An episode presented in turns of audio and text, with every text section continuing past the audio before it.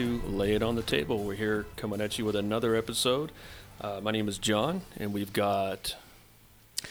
Aaron, that's me. All right, that's you. Delayed response, Aaron. Uh, Brian, and Ben.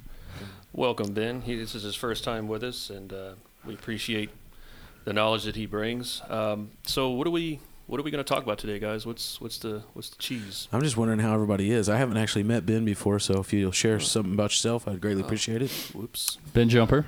Uh, I have a wife and three children. They're awesome.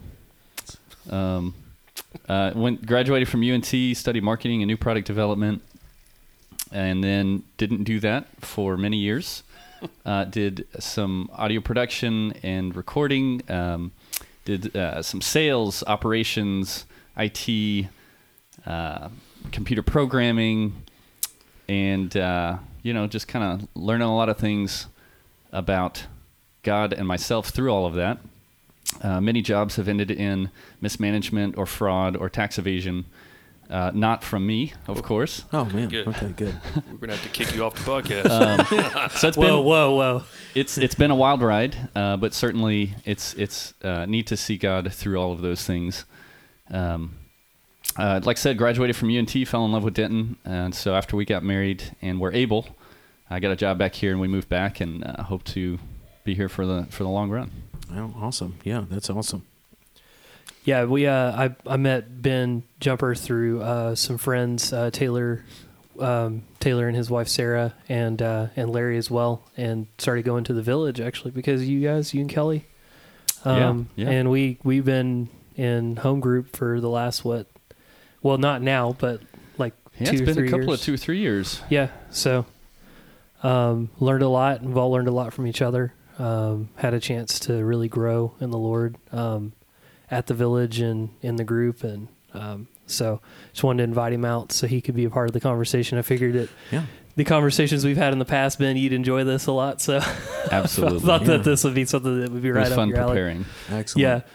So um yeah, usually so what we you know what we do here is we're just gonna we're gonna shout out a topic, lay it on the table, which is, you know, that's our quip right Ty- there. typically me, but how's your week going, man? How's your week, John?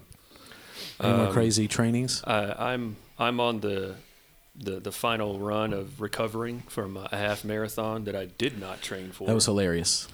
did not train at Dude all. Dude was dead for two days, man. couldn't couldn't walk literally Yeah. but but i finished and the fact that i finished even having not trained says you know I, I'll, I'll own that you know so that that was cool i will never do that again I thoroughly appreciated your Instagram post where you said, I did a half marathon. I did not like it, but I finished. yeah I was like, yeah. oh, okay, that's impressive, I guess. brutal honesty right there um, yeah i hurt for for two days and i'm i'm about 98% back Oh, okay. And how's your how's your week been going, Brian?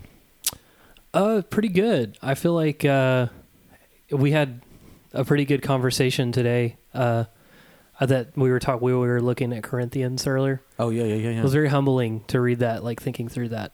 oh yeah. And I was just thinking about that even today when we were talking about the um, just how he's he's talking about the gifts, and then he's like, basically like we all need to be humble and realize that like all of us are coming from different situations, and just that call to humility that was cool. So that that helped me. I, th- I feel like that's been spiritually something I've been going through this last couple weeks. Has been a lot of humility, just being humbled, like being humbled, um, Absolutely, in every single way. Um, so that's that's kind of where I've been. Um, just been working other than that and and uh yeah just living life You know, I hear you just got over being sick, man. Yeah, it was rough. I got sinus infection, had a cold after that. It was not fun. Yeah, yeah, dude. Uh, I th- this week I realized how old I am. Though on the outside, How old are you? Though on the outside, hold on, I'll tell you. Though on, though on the outside, I look like I'm in like a, a solid 25, probably. Um, I just didn't think that I was that old, you know. Like I never got that saying when your grandparents or your parents would be like, "Well, I feel young inside." Don't forget that. But um, so I'm 39. John and I are the same age, um, and so I was sitting there at church, and uh, one of the young ladies, you know, she's a cute young lady. She sings. She's like 21, and she came up. She's like, the, in the in the African culture, a lot of times he'll just call older men or women auntie or uncle. So I got called uncle, And uh, I was quickly brought into reality that people look at me and see that I am old to them. And I was like, I look in the mirror and wondering when I'm going to look like I exited high school. But for them, they think that I'm their uncle. So it was a sobering. Have you learned how to shave yet? Uh, funny enough, I never grow uh, facial hair, so no, I don't shave. I don't know why. Don't ask me. What Uh, is your mom- secret to Yeah. eternal youth? Yeah, it's what it is. Um, and then and then another reminder of my age was I, I just got over being sick too, and I coughed. I was sitting in the in the bathroom with the wife brushing the teeth, and I had a cough, and this thing came out of my throat, It looked like from the alien universe, dude. and so I was just distraught for like half a day. And I was talking to one of the old guys at work. I was like, I coughed up this mass. Wait, how, how old is the old guy He's at like work? 60s.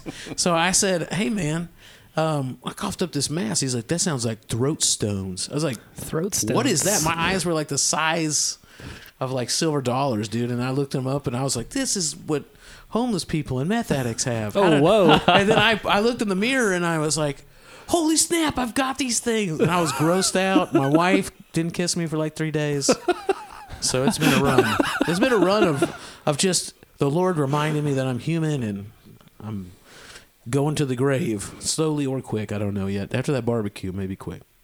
Anyway, banter aside, are y'all ready to get in this a little bit? Yeah. yes. Uh, Okay. who's laying Who's laying this on the table I, tonight? I think it's a continuation kind of. We're doing the essentials here. Right. So I was again, just for those if you didn't hear the last podcast, I was uh, at a uh, ceremony uh, at a particular church, uh, which is a little more charismatic, and uh, you know, there for some people I love and care about.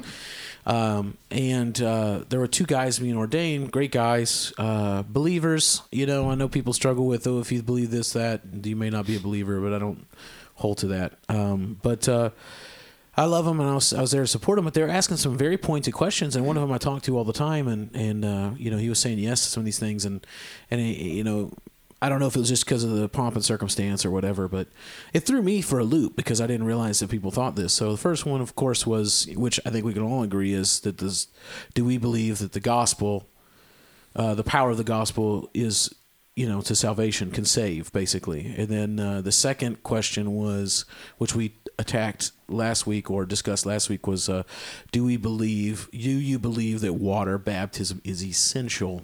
Uh, to salvation. And that word essential really bothers me because, um, you know, I talked to one of the guys later and he was like, well, you know, you have to understand what essential is this or what's a non essential or essential. And I said, what essential means, like when you say that to just the regular congregation, we're not talking to people that maybe are, you know, lay leaders in the church and stuff. You're, you're you're telling them this is essential, this is a must.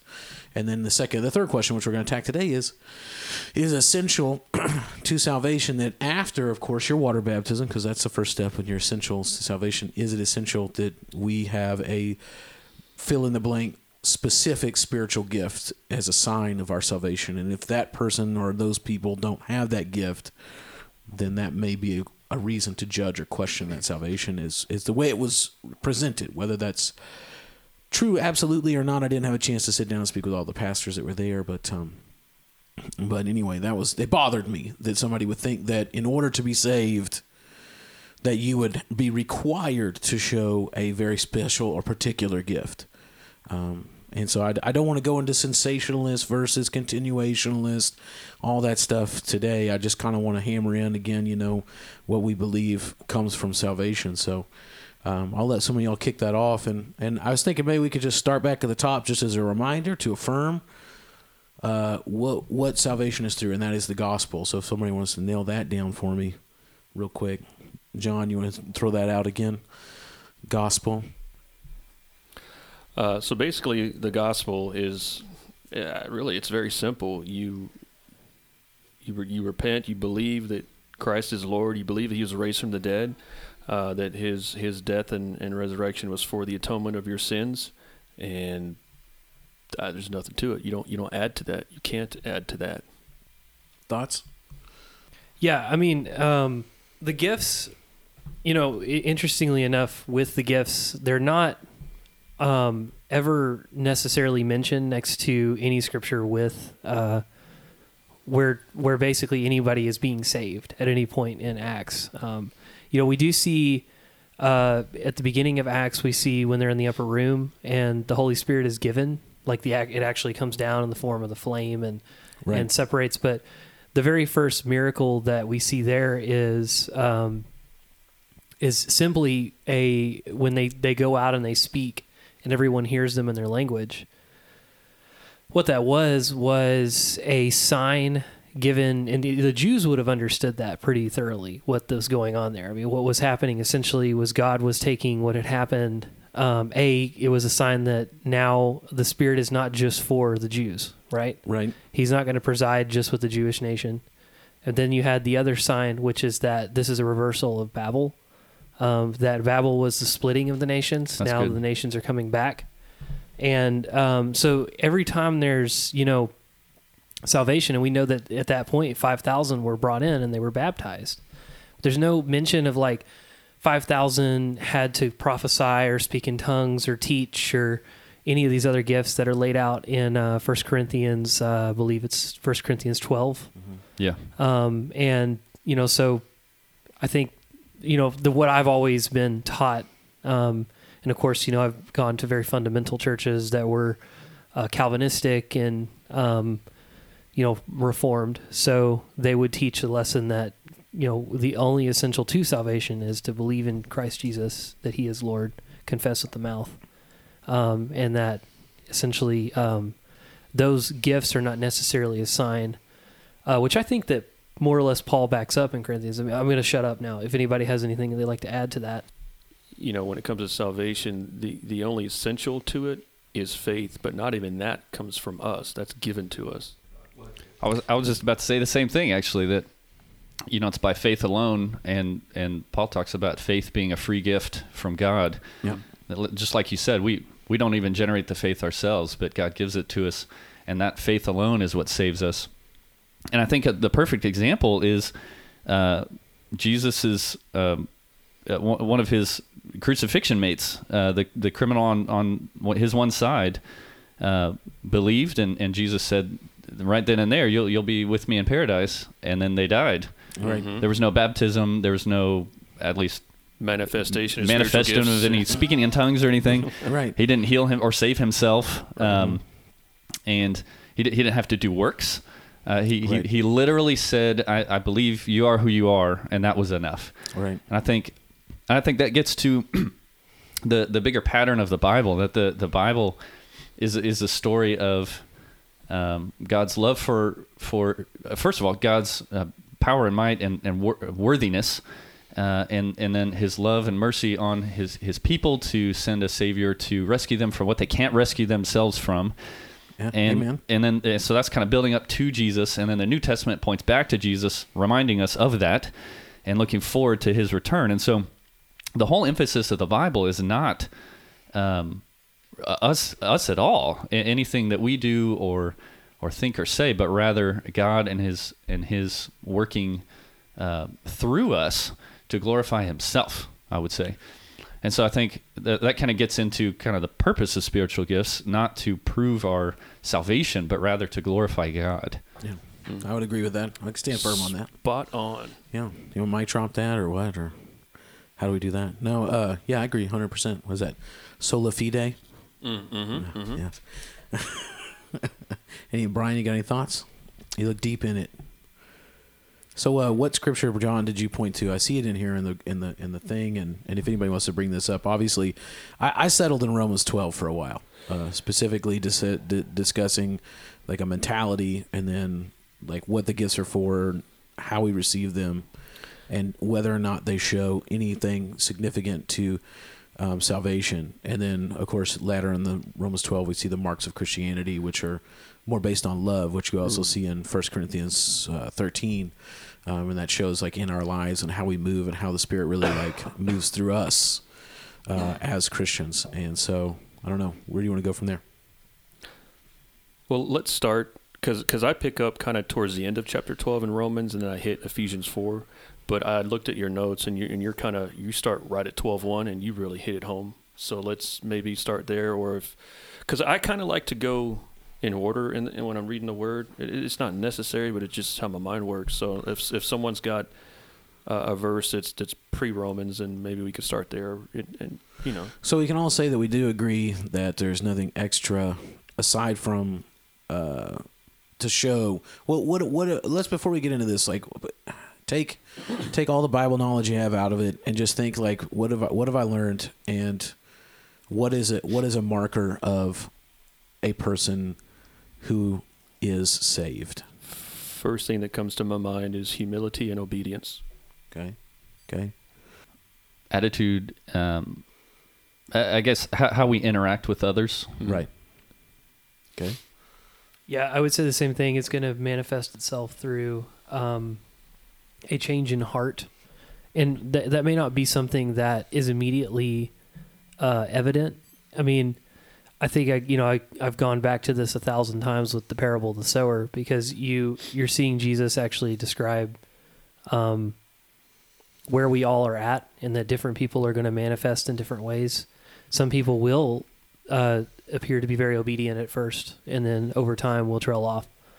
Um, so, I think really for me, the evidence comes in in a life, like over time. You know, um, there's we've seen even just within our um, just within our time as being believers that we've seen we've had friends that have have walked away. We've also seen Yeah. pastors that have completely just said, "Nope, don't believe this anymore." Yep.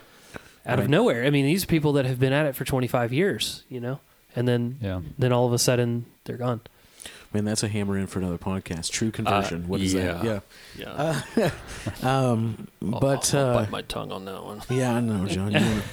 You wanna, John, John wants to be our master seminary, John MacArthur guy, and start hammering in. You're not saved. Well, I wouldn't Um, say well, that. whoa, whoa. This, Yeah.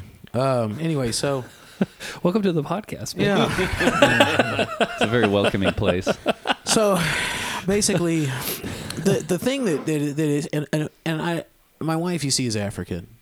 I go to an African church. Um, I love Christ so much, and they have me do Bible studies, and we very simply go through and do the Bible studies. But um, for the most part, it's it's more charismatic, um, and I struggle with a lot of things that I see that I read, and, and when I when I hear things like this, like, um, well, we have to do this or we have to do that to be saved, or this has to be evident in order to be saved, and you know they say, well, it's the fruit. You'll see fruit in their lives, which you know what you're talking about is is, is evidence of fruit, but I don't know that they truly know what, what they're saying when they see fruit because they keep expecting like these works to be done, these good works, this work, that work, um, you know, to prove, quote unquote, because I need proof uh, that you're a Christian or you're a believer, and then and and there's a lot of that kind of going on.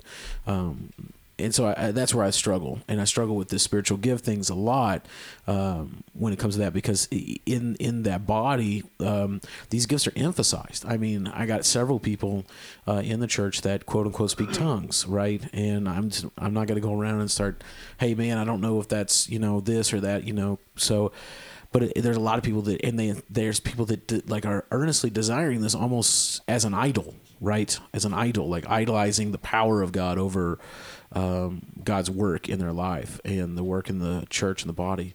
Um, so when I read like 12, 1 through 2, which y'all can skim through quickly, it says, I appeal to you, therefore, brothers, by the mercies of God, to present your bodies as a living sacrifice, holy and acceptable God, which is spiritual worship. Do not be conformed to this world, but transformed by the renewal of your mind, that by testing you may discern that th- that sorry discern what is the will of God, what is good and acceptable to perfect. I feel like that's a mindset instantaneously. Yeah. That's that's right mm-hmm. there. That's a mindset. What do y'all think? What does that say to you right off the bat? And that's right before in Romans 12 that he talks about any kind of gifts. So there's a mindset right there. So our mindset is to be to, to be sacrificial, to sacrifice ourselves, right? There's no way we're going to do that naturally. So that comes from God. Um, and then it and then you see down there it says, "But be transformed and renewed," and that's going to be by the Holy Spirit. In order to be there, we have to be humble, right? We can't put ourselves or things of the world above God in order to be humbled. If I'm wrong here, correct me. No, um, you know, when I when I read those verses, what really pops out at me, um, it says, "But be transformed by the renewal of your mind, that by testing you may discern what is the will of God."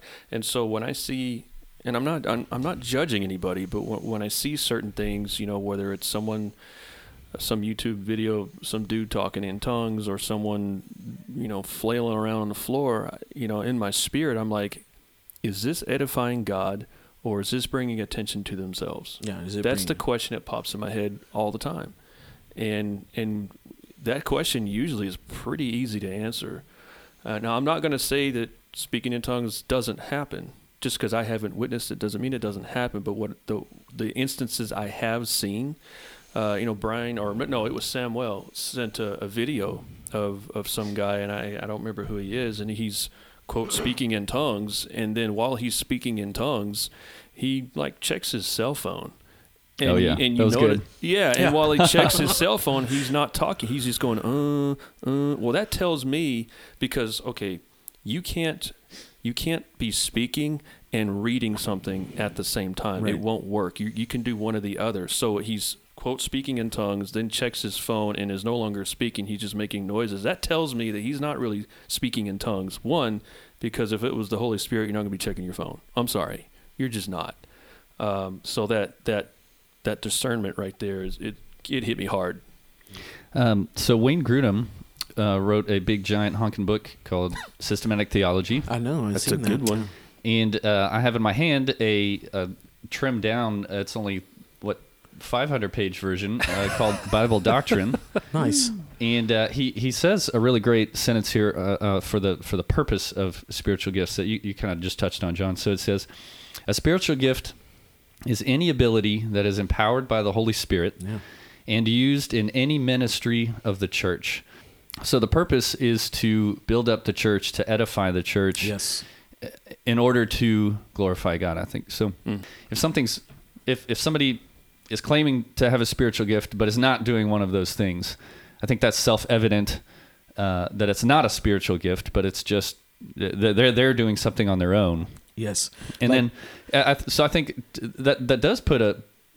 We should desire for those things to to build up the church, Right. And so it's kind of that balance of what are they, how do we do it, how, how does it come? And that's what I was talking about that that mental that mental state that we have to have because if we're not seeking the will of God, if we're not humbling ourselves and seeking the will of God, then we're going to trump up these spiritual gifts or, or may even fake them per se mm-hmm. to impress others, right? So Yeah. what I see a lot of, and I don't think I, I sent it to to the group, but I don't know if you saw it. No, I didn't. There's a guy in another country, uh, and he's in one of those. He's like bathing. He's supposedly a pastor, and uh, he's bathing in there because he has a special anointing that he wants to impart upon others. And he so he asked them to drink the bath water, which is uh, quite disgusting Yum. to me. yeah. So, um, but but the idea that the I see people desiring the gifts, but not desiring them in a heart for God, but desiring them in their own heart because Yeah. I want to be able to be for selfish reasons. Right. I want to be the center of attention. I want to be able to prophesy. I want to be able to heal, and others see that and then treat me as if I'm special. I've had people come to um, churches that I visit, or even our church, and they'll claim, "Well, I've got a special grace." Right, and I want to impart that grace on you, and I can call anyone, you know, anyone who's sick, come forward. I've got a special grace. I want to heal you with that grace, and and to me, it's a show. It's like a show for the congregation. Uh, shortly after that, there's always a seed asked for um, but um, regardless of that, but to me, that's when you're putting something above God. You're putting your own intention of God. You want to be the yeah. center of attention. This isn't like my brother's sick.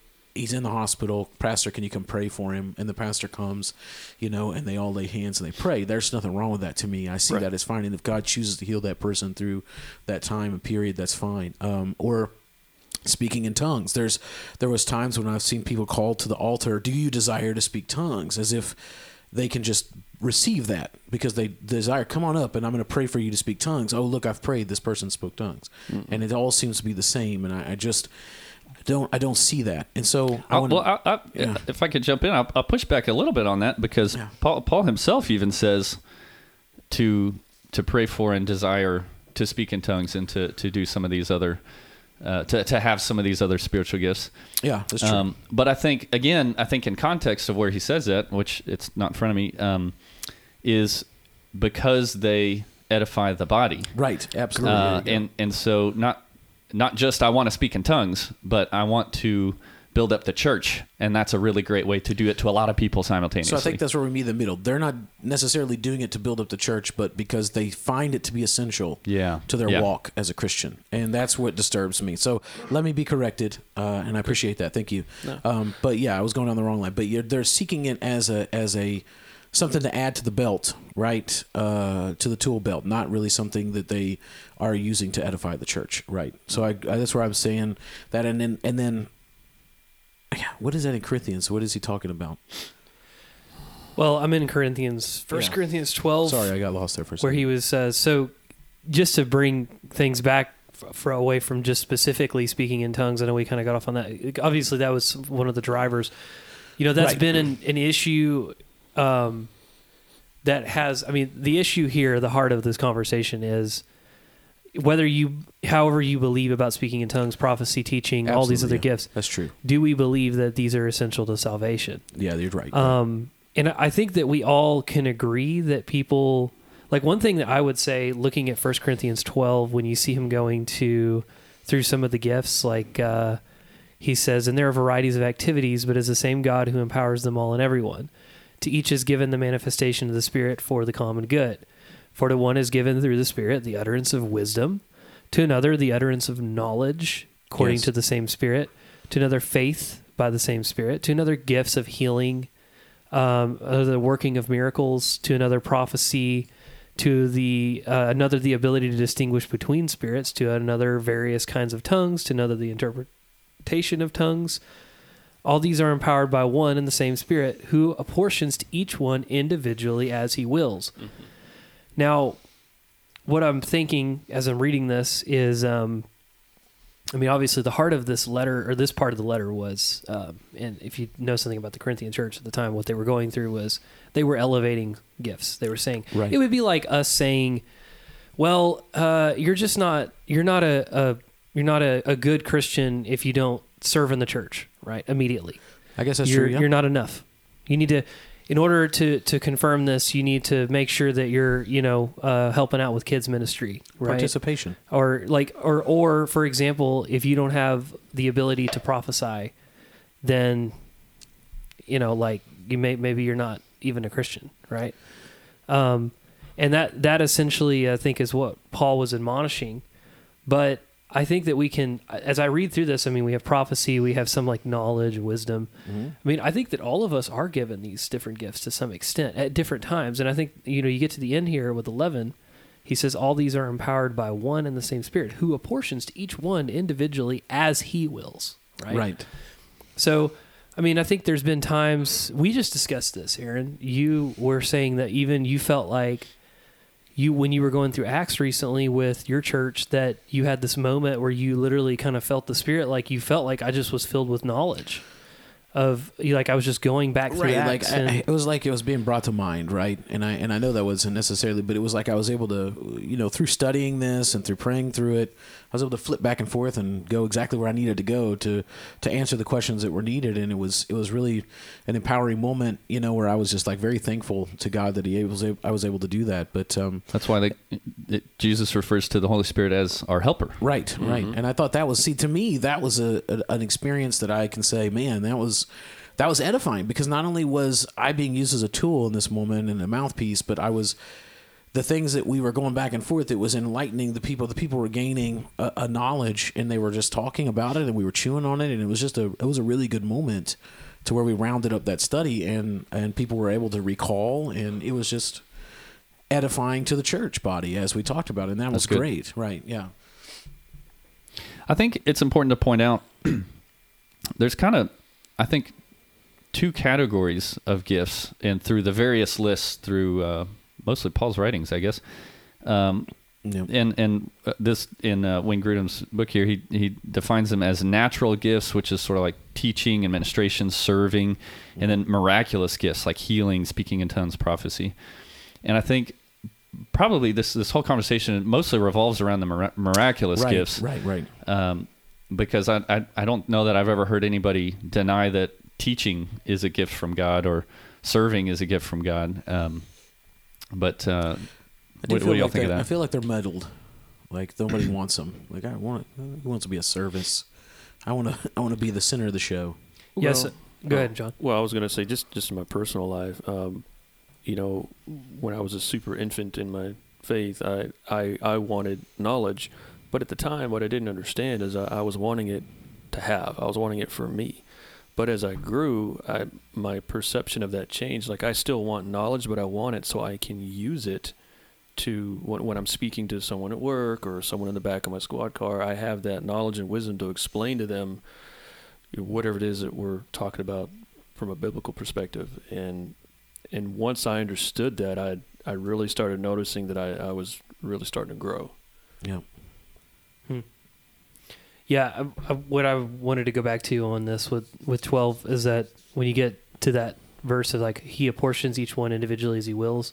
Yes. I, I think what my mind is going to here is that, um, if the gifts are given, apportioned to each one individually as willed, um, then I, I I'm not entirely. This is the question I'm trying to pose. Is I'm not entirely certain that when it comes to salvation, um, like if you become a Christian and and you have that moment that Holy Spirit has entered into your heart, like into your life, um, that you are going to manifest one of these things. Um, that God gives these things at different times for different purposes for different reasons. That's what I'm trying to ask the question, because if if that is the case, then I think it is very obvious that it's not a sign of salvation necessarily. Um, Right. Because I guess what I'm trying to get away from is there's probably even people that might listen to this podcast thinking, "Oh, I I don't even have the regular gifts. Like I don't even have one of these, right? Like the thing." And they're thinking like, you know, I I it just for me it's like a struggle just to get to church every Sunday, you know.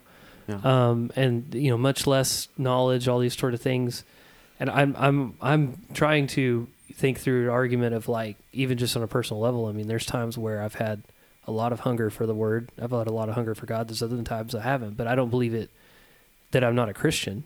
Right. Um, so I don't know that you know, like I, I feel like the gifts are something that God is is giving at different times, different places, different reasons. Um, and just because You know? y- you're not y- you might not just you might just not be using your gift That's uh, you, true. you might not be aware That's a of the good gift how you've been gifted that's a good Mhm. point. That's true. Yeah. Mm-hmm. Um, the one thing that I wanted to hammer down before we go into like what we would think of the true marks of a Christian, the true fruits of, of salvation, um, to kind of clear up these two particular questions that I was having struggle with. Um, you know, there's many mentions that God gives these gifts as He wills. Um, I'm sure y'all can clarify this too, but uh, I always get a little uh, hung up on the very end of 12 where he asks several questions uh, are all apostles you know are all prophets are all teachers do all work miracles do all possess gifts of healing do all speak in tongues do all interpret but earnestly desire the higher gifts and I will show you a more excellent way, right? So there's there's something more important than just having gifts, uh, especially the higher gifts. These gifts that he mentioned before, the more not miraculous gifts.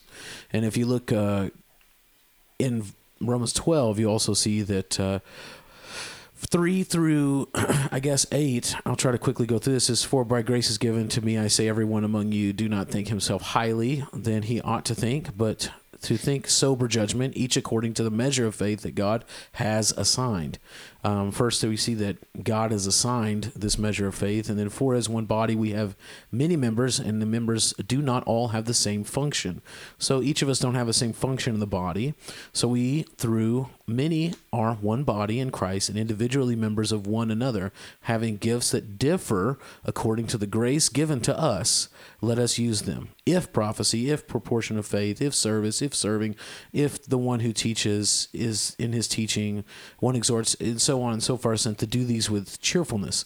Um, so not everybody's going to have everything, right? So to say that someone is saved because they speak tongues or someone is saved because they prophesy or someone is saved because they do this. First i want to I, I want to squash that and if anybody disagrees let me know um, and say that we're not all given all gifts okay? So not everybody's going to speak tongues not everybody's going to prophesy not everybody's going to be a teacher not everybody's going to be a serve do service nobody's everybody's going to do all these things right? And um, I just want to to put that out there first because if that's the case, if it's true that not all of us are going to have the same gifts, then there's no way that everyone's going to do this and everyone's going to do that to show that they're saved. I'm, I just correct me if I'm wrong. Oh, I totally agree. I think I think um, you know God designed us to need community, to need one another. Mm-hmm. Uh, I think that's why he designed men and women to go together naturally. Um, and and if if we all spoke in tongues, for example, we wouldn't need each other.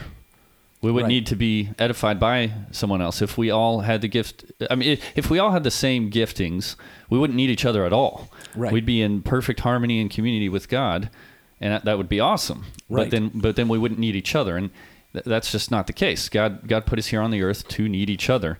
Amen. Uh, and I, I mean, just think of if everyone was a teacher, we'd be trying to talk over each other. Nobody would be listening. So if everybody was, uh, if nobody was a servant, toilets and trash would never get picked up and cleaned. And uh, I, th- I think there's God just loves diversity. I mean, uh, the our church has been talking about diversity in culture a lot Right. uh, in the last couple of years. Um, it's been a hot topic here in the U.S. Um, and I, I think it's it's just a special thing to have diversity of thought, of personality, of culture, of giftings, and that's that's just it. Just seems so apparent that that's how God designed us.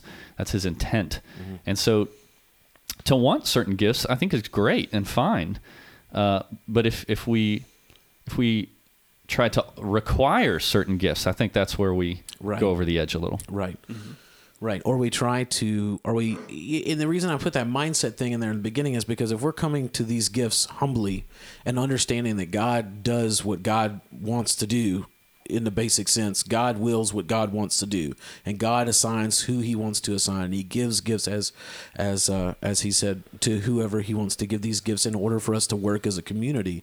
Uh, then I, I don't know why we need to idolize a specific gift or to look up to a person and treat them as if they have a power that is outside God's power because of that. And I think that's where this idea comes from that I must have this gift. And uh, I hear about people, I stayed up all night praying and praying and praying that God would give me this Yeah. gift, or I stayed up, all, and, and right then I'm saying, why are you praying for something outside i mean you're praying for something god can give sure but are you putting that gift higher than the purpose that you have as a christian on this earth because is that gift really help you to exposit the gospel? Does that gift help you to tell people about christ necessarily? Does speaking in tongues help you to tell christ? Does prophecy necessary you don't necessarily to have anything like that to say the gospel. All of us can tell someone about jesus christ and that is because we all have the holy spirit. That's that's all i have to say. And when you're saved you get the holy spirit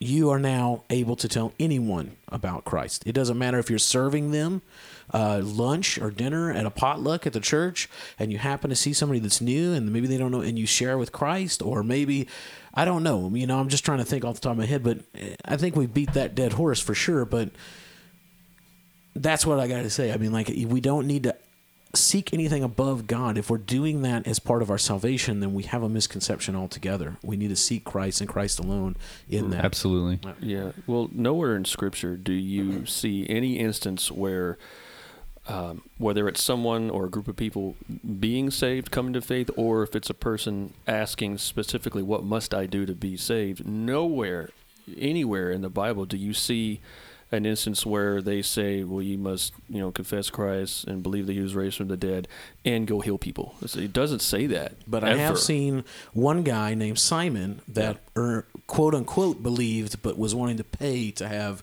the apostolic gifts. So he was putting gifts above believing. Yeah, and it become and that turns into a pride thing, and that goes back to what you were saying earlier about when, yes, it's okay to pray for one gift or another, sure, but you need to be honest with yourself about what is your motive for that gift. Do you Right. want it so that you can say, "Well, I, I speak in tongues"? Well, good for you, but how's that edifying the body of Christ? Right. You haven't sacrificed yourself. You haven't made yourself a uh, sacrifice yeah, to God. Yeah.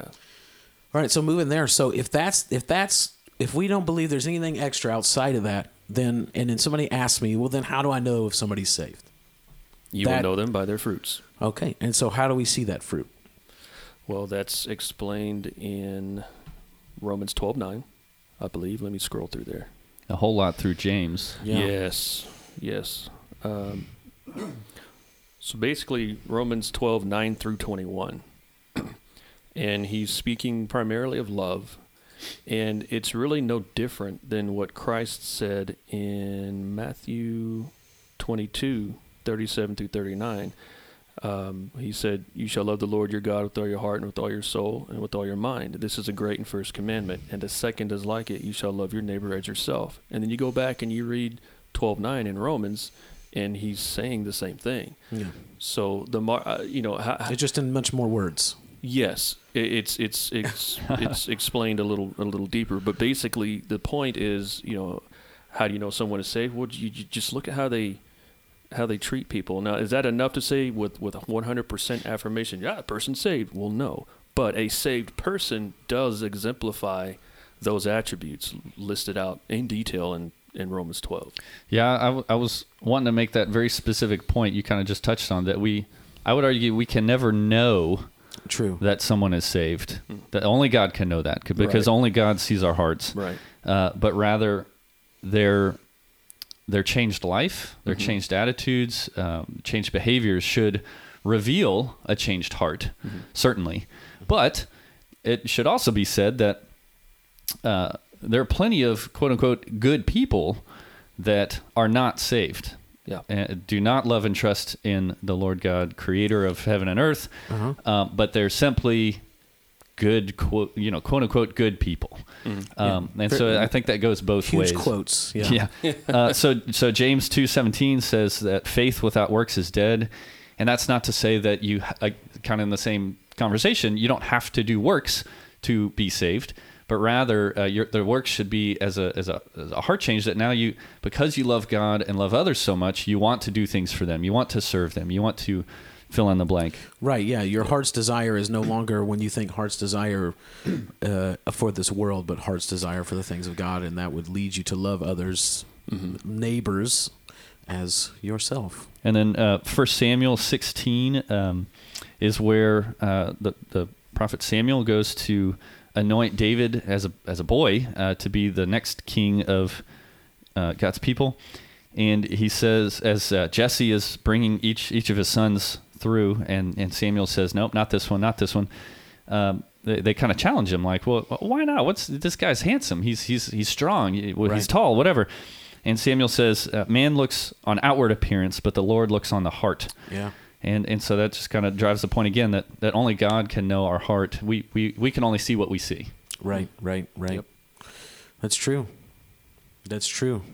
Um, and just uh, to kind of nail that point even more home, I mean, if you look at Romans 4, this is when, because I love you brought up the Old Testament, because I think, um, you know, as, as Christians, we do believe in a continuity, the same God Yes. that created the earth in Genesis that's described there. We, we take the entirety of uh, what would be, I guess, essentially the, the uh, Jewish Torah, the law, the five books. Um, we take that to be in no way erased, um, but fulfilled by Jesus Christ, that he lived Amen. that life. So when we look at, at some of the stories and the people and the characters and the, um, uh, especially uh, the forefathers of the Israel uh, of the Israeli nation, we don't see any evidence. And this is, you know, when I when you think about, for example, um, uh, speaking in tongues, prophecy, all these sort of miraculous things. Well, obviously, we would we would argue that King David um, was was he was granted righteousness by God through his faith. Uh, we would also, because Romans tells us here in Romans four, uh, basically, you know, Paul is making an argument with you know about the Jews and about salvation and that it's always been about righteousness. It's always been about faith, 100% faith. Not the law, not how exactly we follow the law, but God was trying to get at the heart of the people. And of course, what does he say? He says, For if Abraham was justified by works, this is the forefather of, you know, literally the father of the Israeli nation. He says he has something to boast about, but not before God. For what does the scripture say? And he goes back, says, Abraham believed God, and it was accounted to him as righteousness, which is written in Genesis. Mm-hmm. Now, to the one who works, his wages are not counted as a gift, but as his due. As to the one who does not work, but believes in him who justifies the ungodly, by, uh, his faith is counted as righteousness. Just as David also speaks of the blessing of the one to whom God counts righteousness apart from works. Blessed are those whose lawless deeds are forgiven and whose sins are covered. Blessed is the man against whom the Lord will not count his sin. So this argument's made back to the Old Testament, and we can see this evidenced in pretty much every patriarch and character other than the prophets. But the prophets again were given a very particular gift. The prophets um, were given the gift of prophecy, and they also um, were given, in some cases, the ability to do miracles. But we've never seen David do a miracle. Abraham never raised anyone from the dead. Um, Abraham, to our knowledge, did not speak in tongues. Um, and this is the same flame that, that the same spirit that rested in the temple of God is the is it we have a piece of God's spirit in our hearts now. So has God changed? Has he become a different God now that is giving us specific things? So my, my point is is that um, the the mandate to say, well, you haven't prophesied, so maybe you're not a Christian. It doesn't hold up to the Old Testament, um, which and it doesn't hold up to Scripture here in Romans four because Paul is clearly saying, yeah, Abraham was a Christian, quote unquote. I mean, he didn't know about Jesus, but he certainly knew he believed in God's righteousness as the only way to justify himself. Hmm. So if Paul is saying to me, what I'm hearing is Paul is saying, this is what's required of you that you believe in God and have faith, that he can justify you, right? That you appeal to his mercy. And there is no other other rule or law that will save you ultimately. The law itself, he goes on to argue, the law itself that was given to the Israelites was nothing more than a way to point them back to that need. And to to the heart matter. right. Yeah. Because you see that even Job is a good example because he's he's literally called righteous by the Bible, a righteous man. And we get a glimpse of his life and his summary defense of himself. He says, I you know, I delivered the poor, I did all these things. But we wouldn't in any way believe he did that perfectly.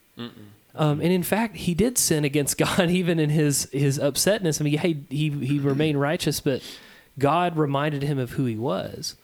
And so I think um, when you're thinking about continuity here, this this mandate seems it seems strange to me that all of a sudden this God would go, wait a second, the everything's changed now. Um, I changed my mind. You know, now you have to have all these things to become a Christian. Absolutely, dude. So what? Oh, so then Abraham wasn't saved. So Adam may not be. Uh, uh, he may not be. You know, counted righteous. Like, do we believe that? I, I, don't, I don't think. Well, we then you got the problem of Hebrews 11 that explicitly says Abraham was justified by his faith, right. Yep. and and lists several other guys in there: Moses and uh, Abraham and Isaac and Jacob and Esau and man, it's, it's so many people are mentioned through here uh, as uh, Old Testament characters that uh, God uh, obviously it, it didn't, did, didn't impart His Holy Spirit on or anything, and uh, they they were still counted as righteous. I just want to cut in. If speaking in tongues and prophecy and the miraculous gifts were so important, why doesn't the Bible mention that in account with Moses or Abraham or any Oh, well, of these well, patriarchs? Why to- doesn't it be say clear, that? He, it, why? It does. I believe Moses. There's a point to where Moses. Uh, I can't remember exactly what happens, man. But there's an incident that happens where 70 people prophesy, and then two guys continue to prophesy, and then uh, Joshua comes up and says, "What's the deal with these two dudes?" And he's afraid that it's like causing issue with his authority or whatever. But it's it's the same kind of thing. You do see an impartation, and then Moses makes that great statement that everybody holds on to. I hope that everyone has the ability to do this, which is an you know alludes to the Holy Spirit coming. Uh, and sorry, I'm not super exact on this right now because it was off the cuff 100. percent I apologize. Well, something that, that just hit me, you know, because we're, we're starting to bring in Old Testament verses is, and I'm I've, I used to be guilty of this too, but you you've got people that think, oh, a manifestation of a spiritual gift is required for salvation, but I would argue that perhaps they don't really know their Old Testament, and I used to be guilty of that, and I still am to a degree, but I'm working on it. But if you're a Christian and you're neglecting the Old Testament, you are doing yourself a huge disservice. And the wake up call for me was um, the first time I went to the village and they're preaching on Malachi. I've never read the book of Malachi, but we hit that first chapter. I'm like, oh my gosh, Jesus is all over this. And, and I started going back into other Old Testament books and it enriches my faith. And when, when you've got someone that and I'm not saying this is the, the 100% reason, but it could be that if you've got someone that doesn't know the backstory, the history, and, and all the planning and signs that led up to where their faith is now, then I could see how it's very easy that they would say, "Oh, well, yeah, you, you have to you have to to show gifts," but these guys didn't. and like y'all just said, they were counter righteous. You know, That's a difficult thing to say though, because a lot of the folks that are, um, especially like foreign, um, a lot of the African people that I run into, they claim to be very knowledgeable on the Old well, Testament. they, in they claim to be, but I mean, who Yeah, knows? So Well, let's be careful with that. I mean, Yeah, Yeah. yeah. You know, we don't know. Again, we don't know anybody's hearts. yeah, it's true. I apologize. Yeah. Um, but uh, well, I I would say to that I do remember. I don't remember which verse it is. I'm unfortunately sorry to anybody listening. We don't have time to look that up. but uh, I would say this though. Saul did prophesy as well. King Saul. Mm-hmm. Um, there is a moment, literally, the Spirit comes over him after he became anointed as king, Mhm. and he goes off and prophesies, and then Yeah. to the point where people were making poetry about him, like, Right. "Oh, was he among the prophets?" And Mhm. the reality is that we see that at the end of Saul's life, there's nothing. He's not. He ends up dying, you know, to in every extent, um, you know, not believing in the righteousness of God.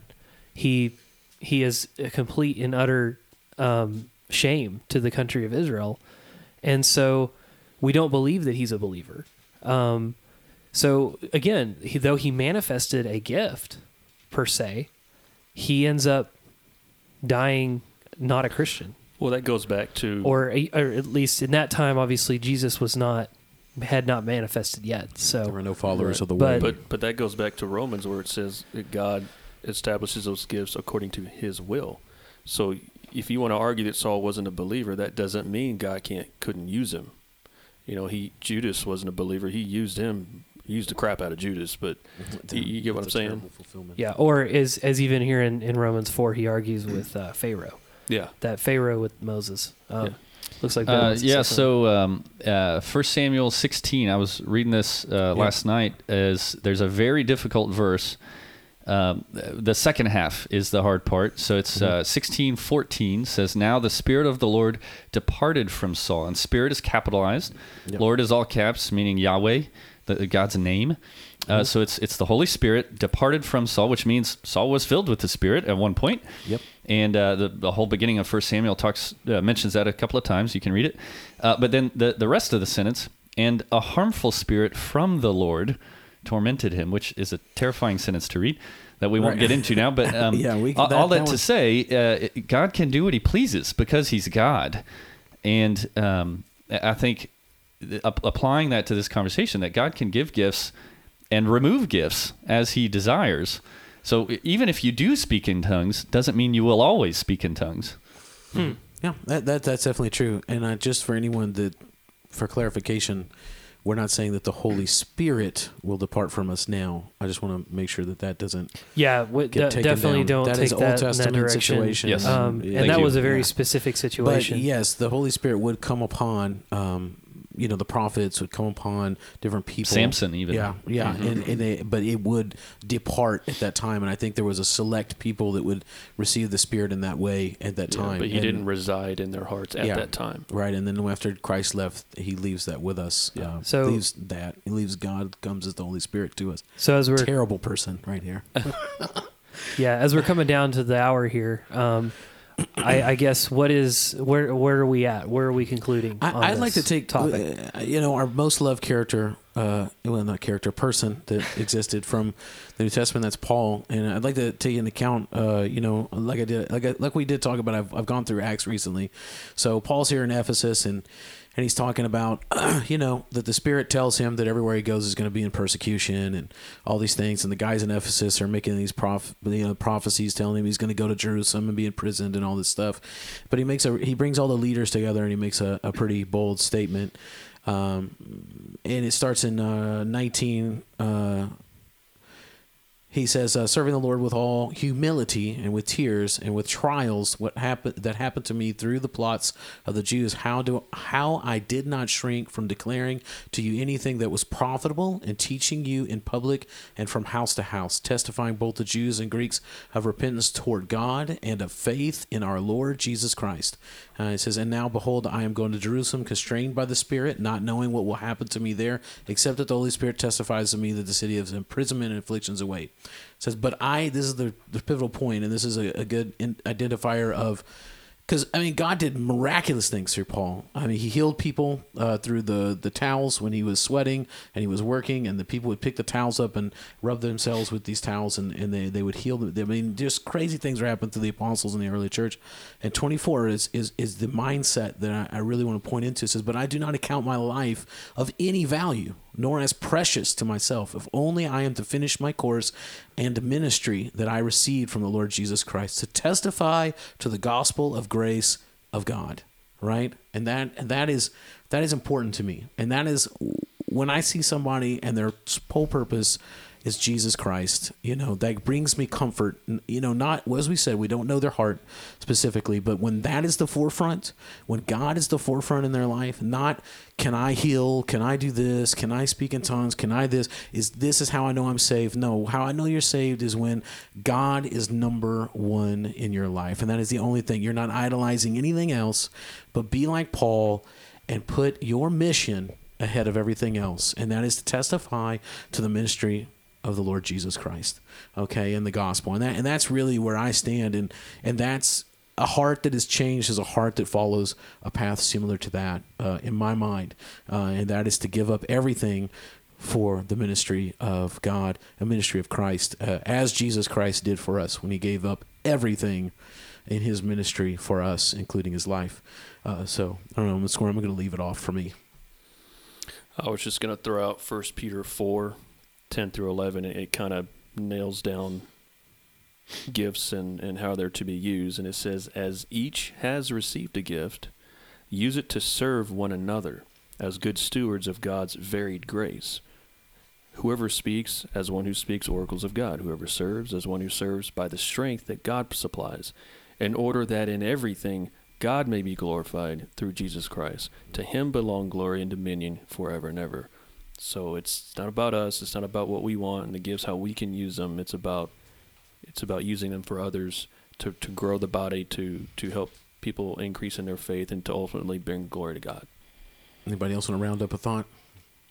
Yeah, I, I'd, I'd say I have two final thoughts. Yes, sir. Uh, the first is, um, I think, so to to reiterate reiterate spiritual gifts are good. We should desire them. Mm-hmm. We should pray for them. Paul talks a lot about that. Um, I think where I think the, the the fine line where it's easy to slip down the slope is when you uh, like like you said uh, you you desire the gift over God. Mm-hmm. Yeah.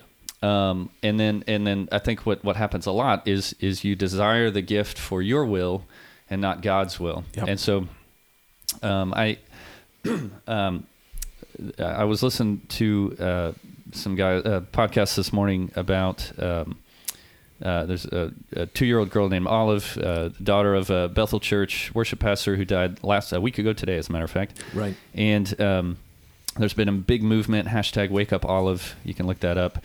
Um, and these guys were talking through some of that and, and, and kind of talking on the subject of it.